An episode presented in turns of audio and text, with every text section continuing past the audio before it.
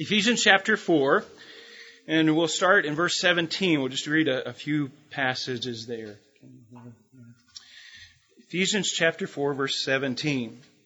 So this I say and affirm together with the Lord that you walk no longer just as the Gentiles also walk in the futility of their mind, being darkened in their understanding, ex- excluded from the life of God because of the ignorance and uh, ignorance that is in them because of the hardness of their heart.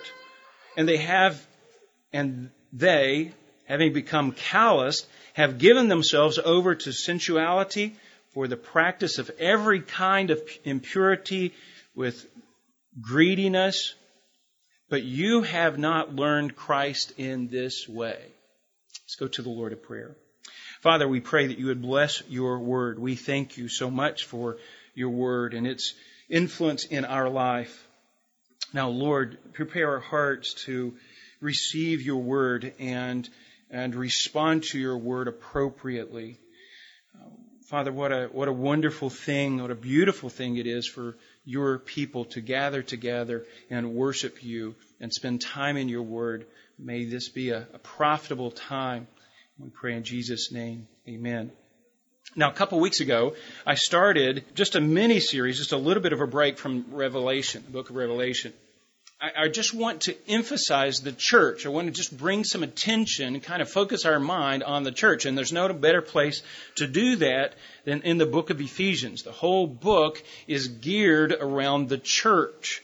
Paul starts, though, with our uh, individual blessings that we have been blessed. In chapter 1, we've been blessed with every spiritual blessing. Chapter 2, we have been made alive with Christ. Talking about our individual salvation. Now that's where a lot of people want to stay. They just want to say, well, I'm just a Christian. Doesn't, the church doesn't really have anything to do with me. But that is not true because you come to chapter 3. In chapter 3, if you remember last time, Paul mentions, he starts off by talking about how God has commissioned him to preach the gospel to preach the gospel. You say, well, that's not the church. Yes, it is. When Paul preached the gospel, he just spread out that seed of the gospel and watered that seed. And then all of a sudden you have green popping up where there was once desert, where there was once nothing. Now there's green, there's life. And Paul would go from city to city, and all of a sudden he was just preaching the gospel, and all of a sudden within that city there would be a church, there would be a, a group of believers there that would have something in common, and that something in common was their own salvation. And what united them, we see in chapter 4 in Ephesians, this is just a review, but chapter 4, he talks about our unity around God. God has worked in our heart. We have that salvation. And we're strong by that unity. That's our strength in the church. But he also says that we have diversity in, in verse 11. We're, we're diverse. We have differing gifts, and God has given us differing gifts in order in order that we may grow, that we may minister to one another, that we may disciple one another, if you will. And it's for the church gathered together, for the equipping of the saints in verse 12, for the equipping of the saints, for the work and service of the building with the body of Christ. That's the point. That's the point. The church comes together we build one another up. The teaching of the Word of God builds us up, and then we go out for ministry. That's the pattern, the New Testament church.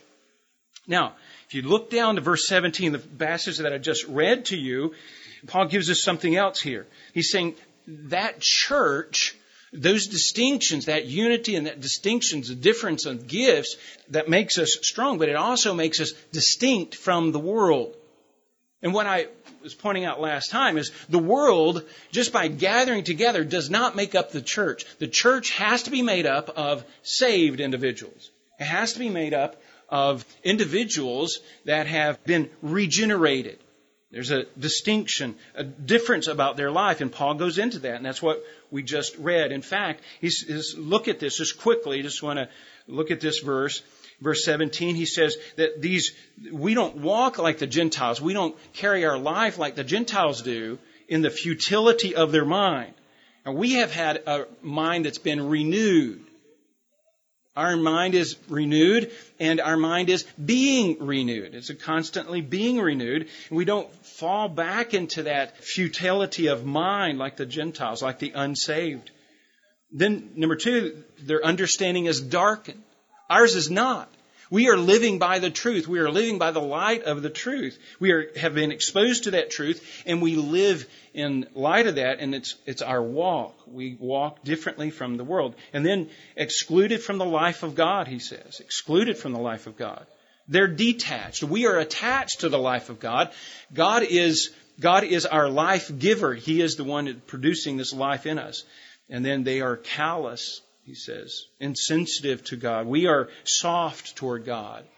We are soft to the things of God. We're sensitive to the things of God. So that makes us distinct, okay? It's our salvation. It makes us distinct from the world. Paul said we should walk consistently with that distinction from the world. We are distinct from the world and we, we should let that be known. Now, the church then is made up of different individuals. We're not the same as the world. Like I said, you can't just gather people together and say, well, that's a church. It's not a church. Saved individuals make up a church. People who have been genuinely regenerated, distinct, different. God has worked in their life. So ultimately, what makes us different is our own salvation. Okay? So we've been focusing on, it's a study of a church, but we cannot study the church without focusing on, on our own salvation. What makes us a church? What makes us a church? We know that it's not the building, right? We've already determined that. The church is not the building. Well, I go to Daniel's Bible Church, and that's at uh, uh, 1531 uh, or 15, what is it, 1531 Ritter Drive. Is that what it is? What was it, Dave? 1351. I'm dyslexic. Yeah, I was, I was going to the wrong church.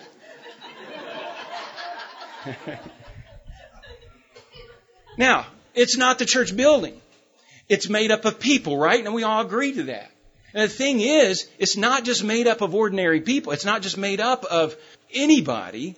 It's made up of believers. Now, we, we likened it into a, a, cake, a birthday cake. If you're making a birthday cake, you use the right ingredients. You don't use the ingredients of a, a house to build a birthday cake, and you don't use the ingredients of a birthday cake to build a house.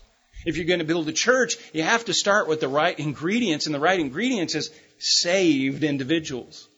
Or you're not really functioning like a, a New Testament church is to function. It has to be with regenerated people, people that are saved. Now we looked at, we were looking at 16 different elements. Now I'm not going to go through 16 different elements today. We've already seen six of them last time.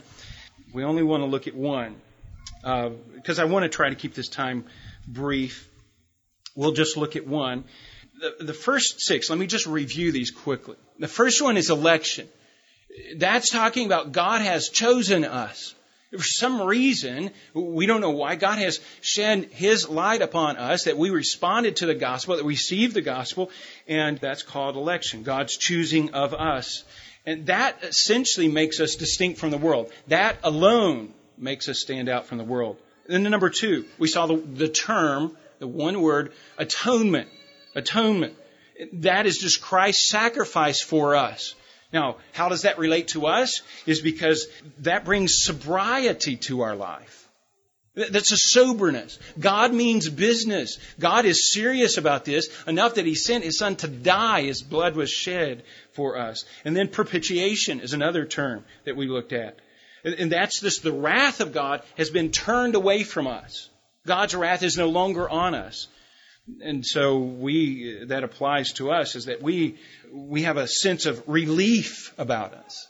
There's a sense of joy because of that wrath of God being turned away. There is no condemnation in Christ Jesus to those who are in Christ Jesus. Um, number four, we have uh, been called, effectual calling. Individually then, each one of you is a trophy of God's grace. It's a trophy of God's grace. God has chosen you. He has called you, given you a, an invitation to come to Him. An invitation. He has drawn you. Essentially, we're trophies of God's grace. We each one have a, a testimony. Number five, we are regenerate. The church is made up of born again people, regenerated. people who are, have new life. And that means for us, we are a people who are alive spiritually. And that means that we have a hunger for God's Word, a hunger for God's people, a love for God's people. We desire to please God. That's us. We desire to please God. It's important for us to live to the glory of God. And then number six, we looked at faith. Supernatural trust in God. In spite of the circumstances of our life, we are people who trust God. We just trust God. It's a simple thing, but it's called saving faith, and that makes us distinct from the world. Now, I want us to look just briefly at the term repentance. Okay? Repentance. Now, one of the verses that should come to, to mind when you think of repentance, the verse when Christ said that there's rejoicing in heaven when what? When one sinner repents.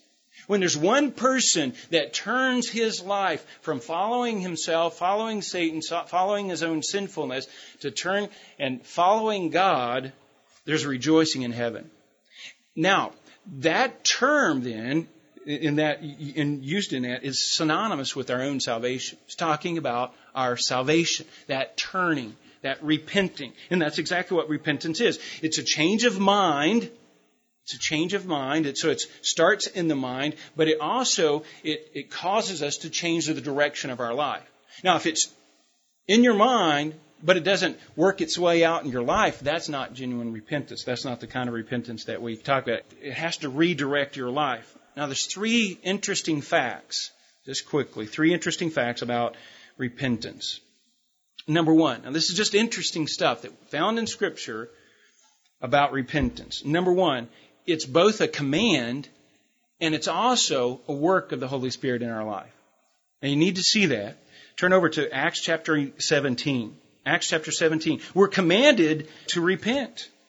We're commanded to repent. In Acts chapter 17 and verse 30, the church began to discover that.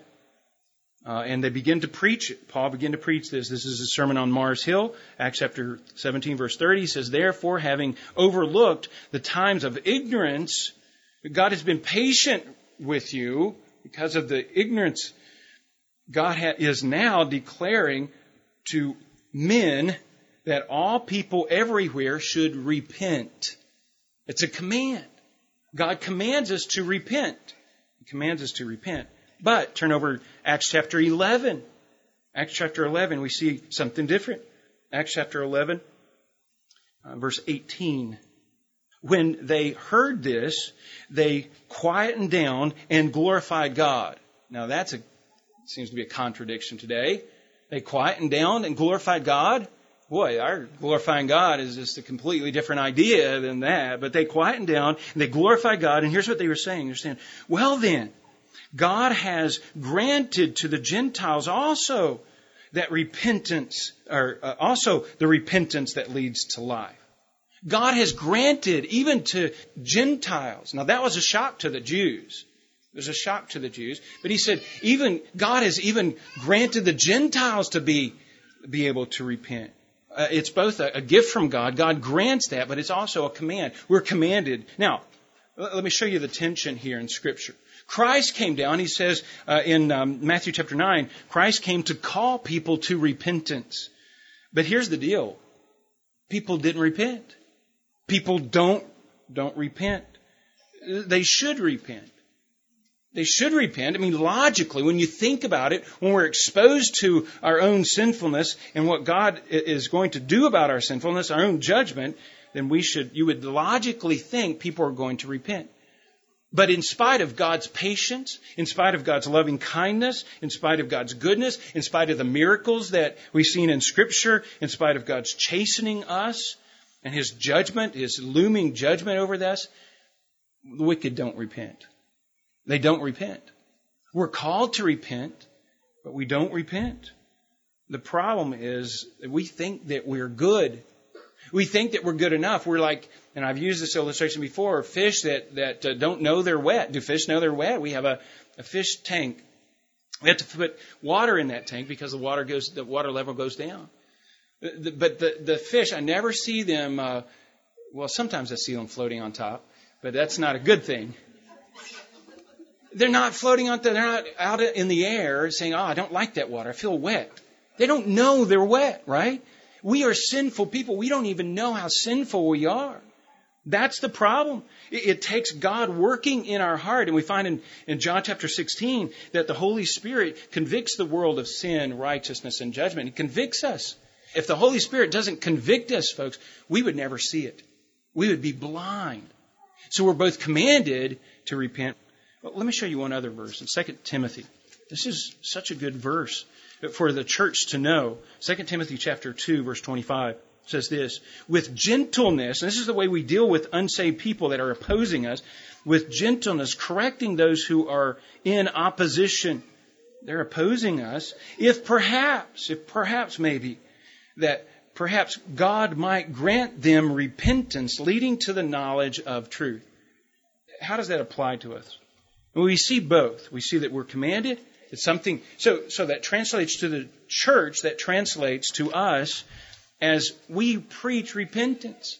It's a command. We, we have to go out and tell people, look, don't you fear God.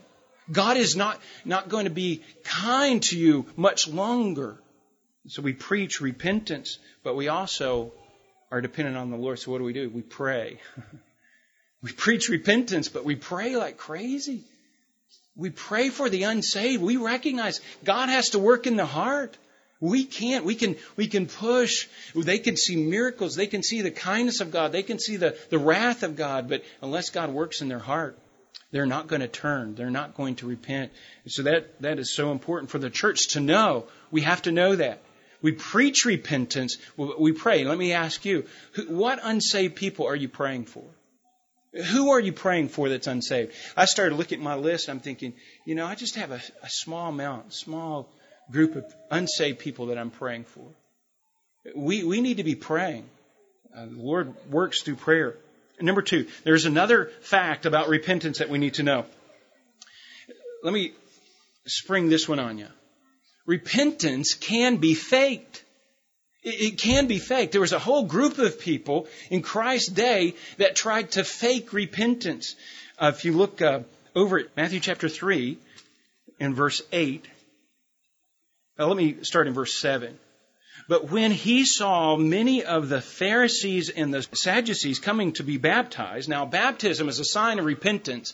This is talking about John the Baptist here. He was baptizing people, and people were, were getting their hearts right before the Lord. They were repenting of their sins. And then he sees the, the Pharisees and the Sadducees. They come, and he says, You brood of vipers, who warned you? We're not warning you, you self righteous men who warned you to flee from the wrath to come? He says, therefore, if you're, if you're coming, if you're going to be baptized, he says, therefore, bear fruit in keeping with repentance. Now, their danger, they were in danger of just faking repentance. He said, if you are genuinely repentant, let's see fruit of that. Now, what is fruit? Now, we've been getting some fruit. I've been seeing some fruit on trees. Fruit is, is something from the inside that, that comes out. That's something that you see, right? And then we usually label a tree over that. Acorns, uh, or a, a, a, peach tree, or an apple tree, or you know whatever tree. We, we will label by its fruit. That's what they're known for, right? Well, these scribes and Pharisees, they were not known for following after God in the right way. They were not known for true repentance. And John the Baptist says, you need to have a life in, consistent because it can be faked. It can be faked. Now, along with repentance, many times comes shame. It, it, there comes sorrow and self abasement and, and, and even confession of sin. Oh, I'm wrong, I'm wrong. Or a humility. But that doesn't mean change. There was a there was a young man I remember when I was a youth pastor. There was a young man in my office, he was a little older than me, but he was he was be young, and uh, his wife had been in earlier, and she said she well she found out she had a, a sexually transmitted disease, and I said, well, both of you come in, and and uh, so he he comes in and he just is all sorrowful, is all just just uh, so humble and sad and shamed, and then one of the first things he said, oh, well that girl that I had an affair with she tricked me. She didn't tell me the truth. And I'm thinking, okay, I'm not seeing signs of genuine repentance here. I'm looking for the signs of genuine repentance in the heart. He's just sorry that he got caught. In fact, what happened is that proved to be the case. He, he did. He continued with the affair after after a while, after we had even after we had confronted him. There has to be there has to be some fruit of repentance. There has to be some evidence that you've genuinely changed. There has to be a turning, right? Uh, it must produce change change in our life. I have a a young man that comes into my office about every six months. And it's kind of interesting. He, he comes in and he's not from our church. He's really not from this area, but he comes in, he sits down, and he confesses all kinds of stuff to me. I mean, and I and I, I look at him and I, I say, look, you know, that's good, but you have there has to be evidence of genuine repentance. And I know that uh, many of the, you know, the, the Catholic Church kind of sees this differently. You can go in and confess these things to the priest and just kind of go out and live like you want to live and then go back and confess it again. That's, that's not, that's not genuine repentance. That's not real signs of repentance. If I'm going down this road or this road and I realize I'm on the wrong road, what do I do? I turn around. I don't just keep on this road and say, ah, I wish I wish I wasn't going down the wrong road. No, I turn around. I turn around. That's the example. That's the illustration. Well, how does this relate to us as a church? We have to be aware that people will fake repentance. We have to just be aware of that. In fact, we have to be aware of our own selves. Are we sorry many times just because we got caught? Or do we hate sin? Does that touching the stove, does that cause us to recoil and, and turn away from it and say, I'll never do that again? I've learned my lesson from that. Or, or do we just keep going down the same road? Or do we just fake repentance? Do we just, oh, he's real humble, or he confesses it. It doesn't change. He confesses it. So we have to be aware of that. We have to be very careful of that. We just have to watch our own selves. We have to be careful with other people and, and hold people to accountable, uh, accountable as well. Let me give you one more and we'll, we'll wrap this up. This is just an interesting thing that we find in Scripture is that repentance, uh, or Christians are not necessarily called to repentance. Now let that sink in for a little bit. We're not necessarily called to repentance as Christians. We're called to confess our sins. Now, if you remember, uh, let me read 1 John chapter 1, verse 9. Just remember this if we confess our sins. Now that's what we're called to do. We're never called to repentance. We're just called to confess it. Because look, if I'm going down this road and I've already turned, I've already repented, and I'm going down the right road, I may not like the road I'm going down, but I'm going down the right road. I may stop and I may, I may look around and say, oh, do I really want to go to this road? I may question, but I keep going. And what I do with that then is I confess it and I confess it. Now, sometimes that's the hardest thing for us to do. That's the hardest thing. Just admit what we are doing. Admit what we have done. The word confession here means to agree with God. We see things the way God sees it. I've used this illustration. I've used the illustration of a dirty diaper. I mean, that's exactly what it is. You, you handle kids long enough and you have to change diapers. First of all, you smell the dirty diaper. And then when you open that thing up, you see that it's, you just recoil, you smell it, and it's just, it's just nasty. You do. And you, you don't want to be around that. And that's what we've done with our salvation, with our salvation. So we're not talking about the general direction of our life anymore. If we sin, it should be an accident. It should be a, a, tripping. The Bible calls, you know, falling short or, or uh, stumbling, the Bible will call it. So what we have to do is we have to back up and say, and we can be objective about our sins. We can. As believers, we can do that. We can realize that we're wet. Think about that. As fish, as unbelievers, as believers, I'm right.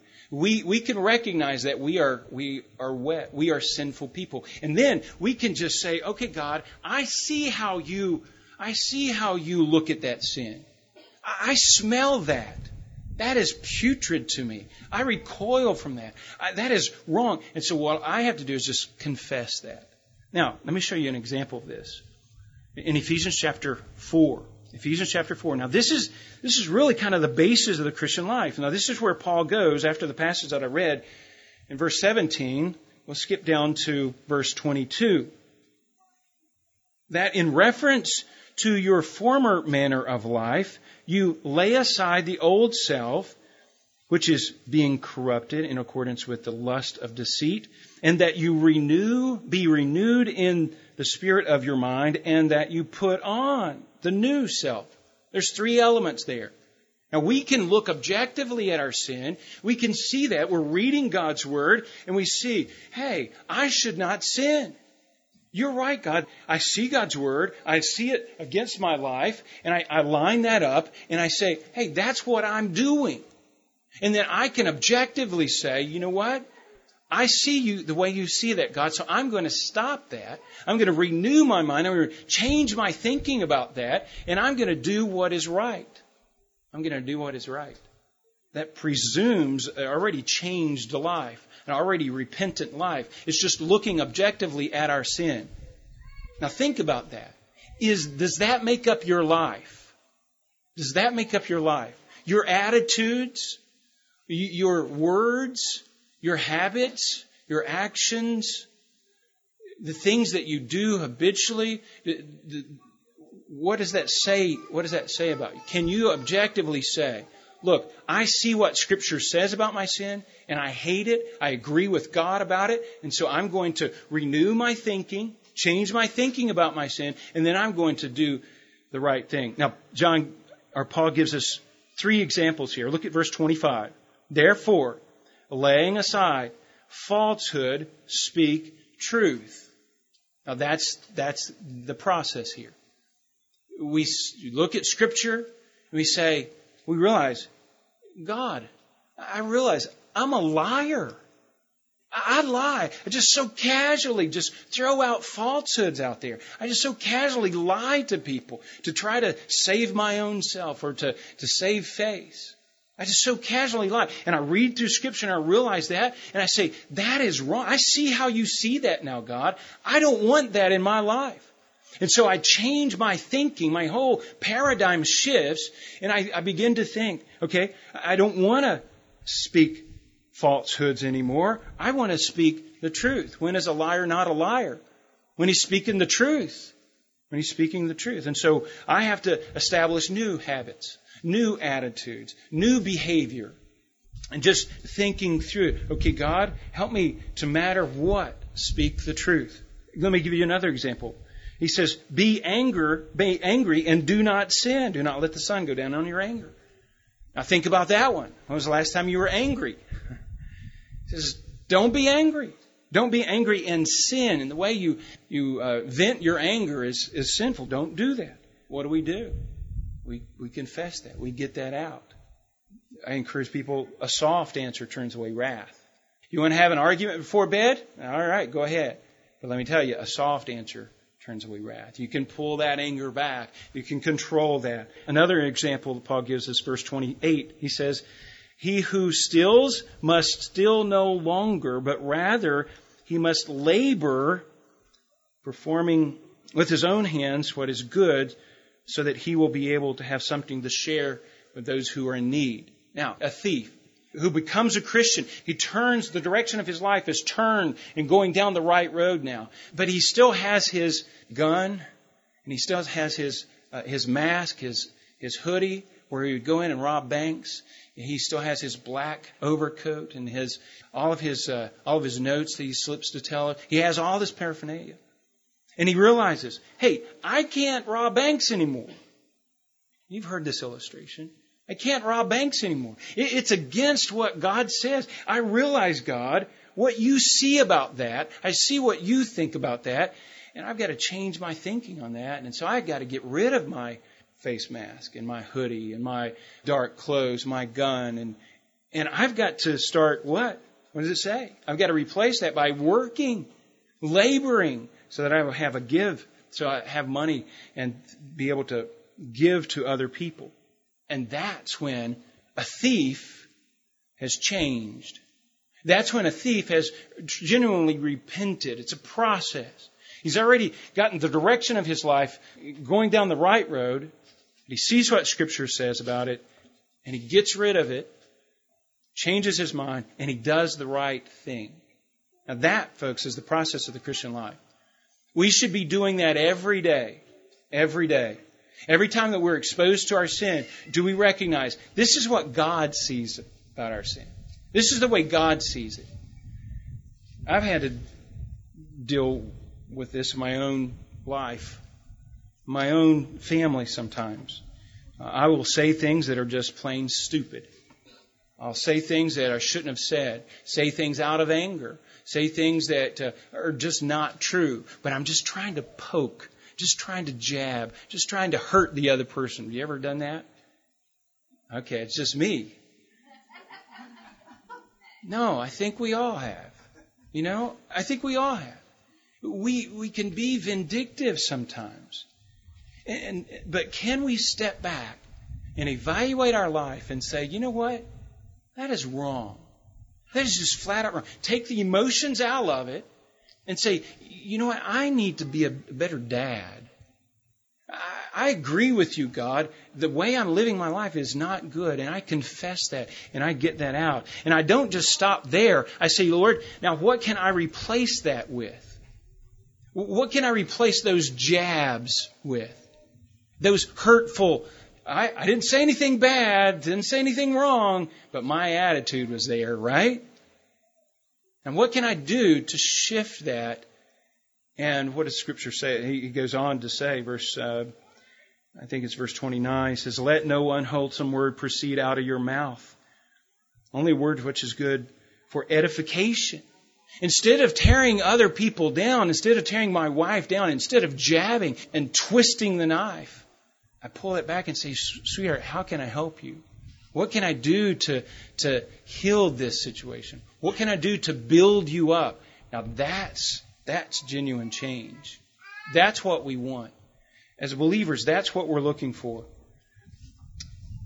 John Owens, I, I appreciate what he says. If you are fighting with sin, you are alive. he goes on to say, Take heart. He says, But if sin holds sway unopposed, you are dead no matter how living this sin makes you feel. Take heart, embattled saint. That's us. Every day, what we're doing. is we're going to battle with sin in our own life, with our own minds. I'm not going to do those things. I'm going to build other people up. I'm not going to lie. I'm going to tell the truth. I'm not going to steal. I'm going to give. That's the that's the believer's life. Now you see how that one element, folks, changes the whole dynamic of a church. If you take that out of the church, if you take that out of the, a group of people that claim to be a church, you, you have to wonder are they a church? Do they cease being a church if they don't have the right kind of understanding of their own salvation and repentance? Take this out of their life, and you just have a bunch of unsaved people just butting heads and just trying to keep things organized. But once you put repentance in, People genuinely dealing with sin. People that hate sin. People that have touched that stove or smelled that dirty diaper. People who know their own sinfulness and we recoil from it. We back away and we say, we don't want that. So a genuine church is sensitive to sin. And we may confront that sin in your life. We may warn you about that sin. We may even have to church discipline you. Those are characteristics, folks, of a church that understands repentance. Let's go to the Lord in prayer. Father, this is a sobering topic to, to speak on a day of a picnic. But Lord, it's from your word, and we thank you. We're just going through these terms of salvation, and Lord, it's convicting to our own heart. I have to think about how I live in light of the truth that I've been exposed to this week in studying this. Lord, help us to be consistent.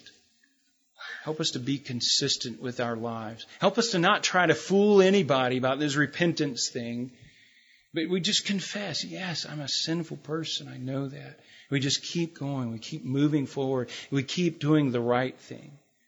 Lord, it's, we recognize that it's in the battle and that we see our own life, that we see spiritual life. And We thank you, Lord, for just exposing us to our own sinfulness. We would not care. We would not even know. We would be blind. We would be in darkness if it wasn't for you and granting repentance to us. Thank you for that being a component of spiritually alive people who are in the church. Now, Lord, I pray that you bless the remainder of our day. Just enjoy, allow us to just enjoy one another. Thank you so much for the food, those who prepared it for us. May it strengthen our bodies. But Lord, may we enjoy the fellowship and the fun together. And we pray these things in Jesus' name. Amen.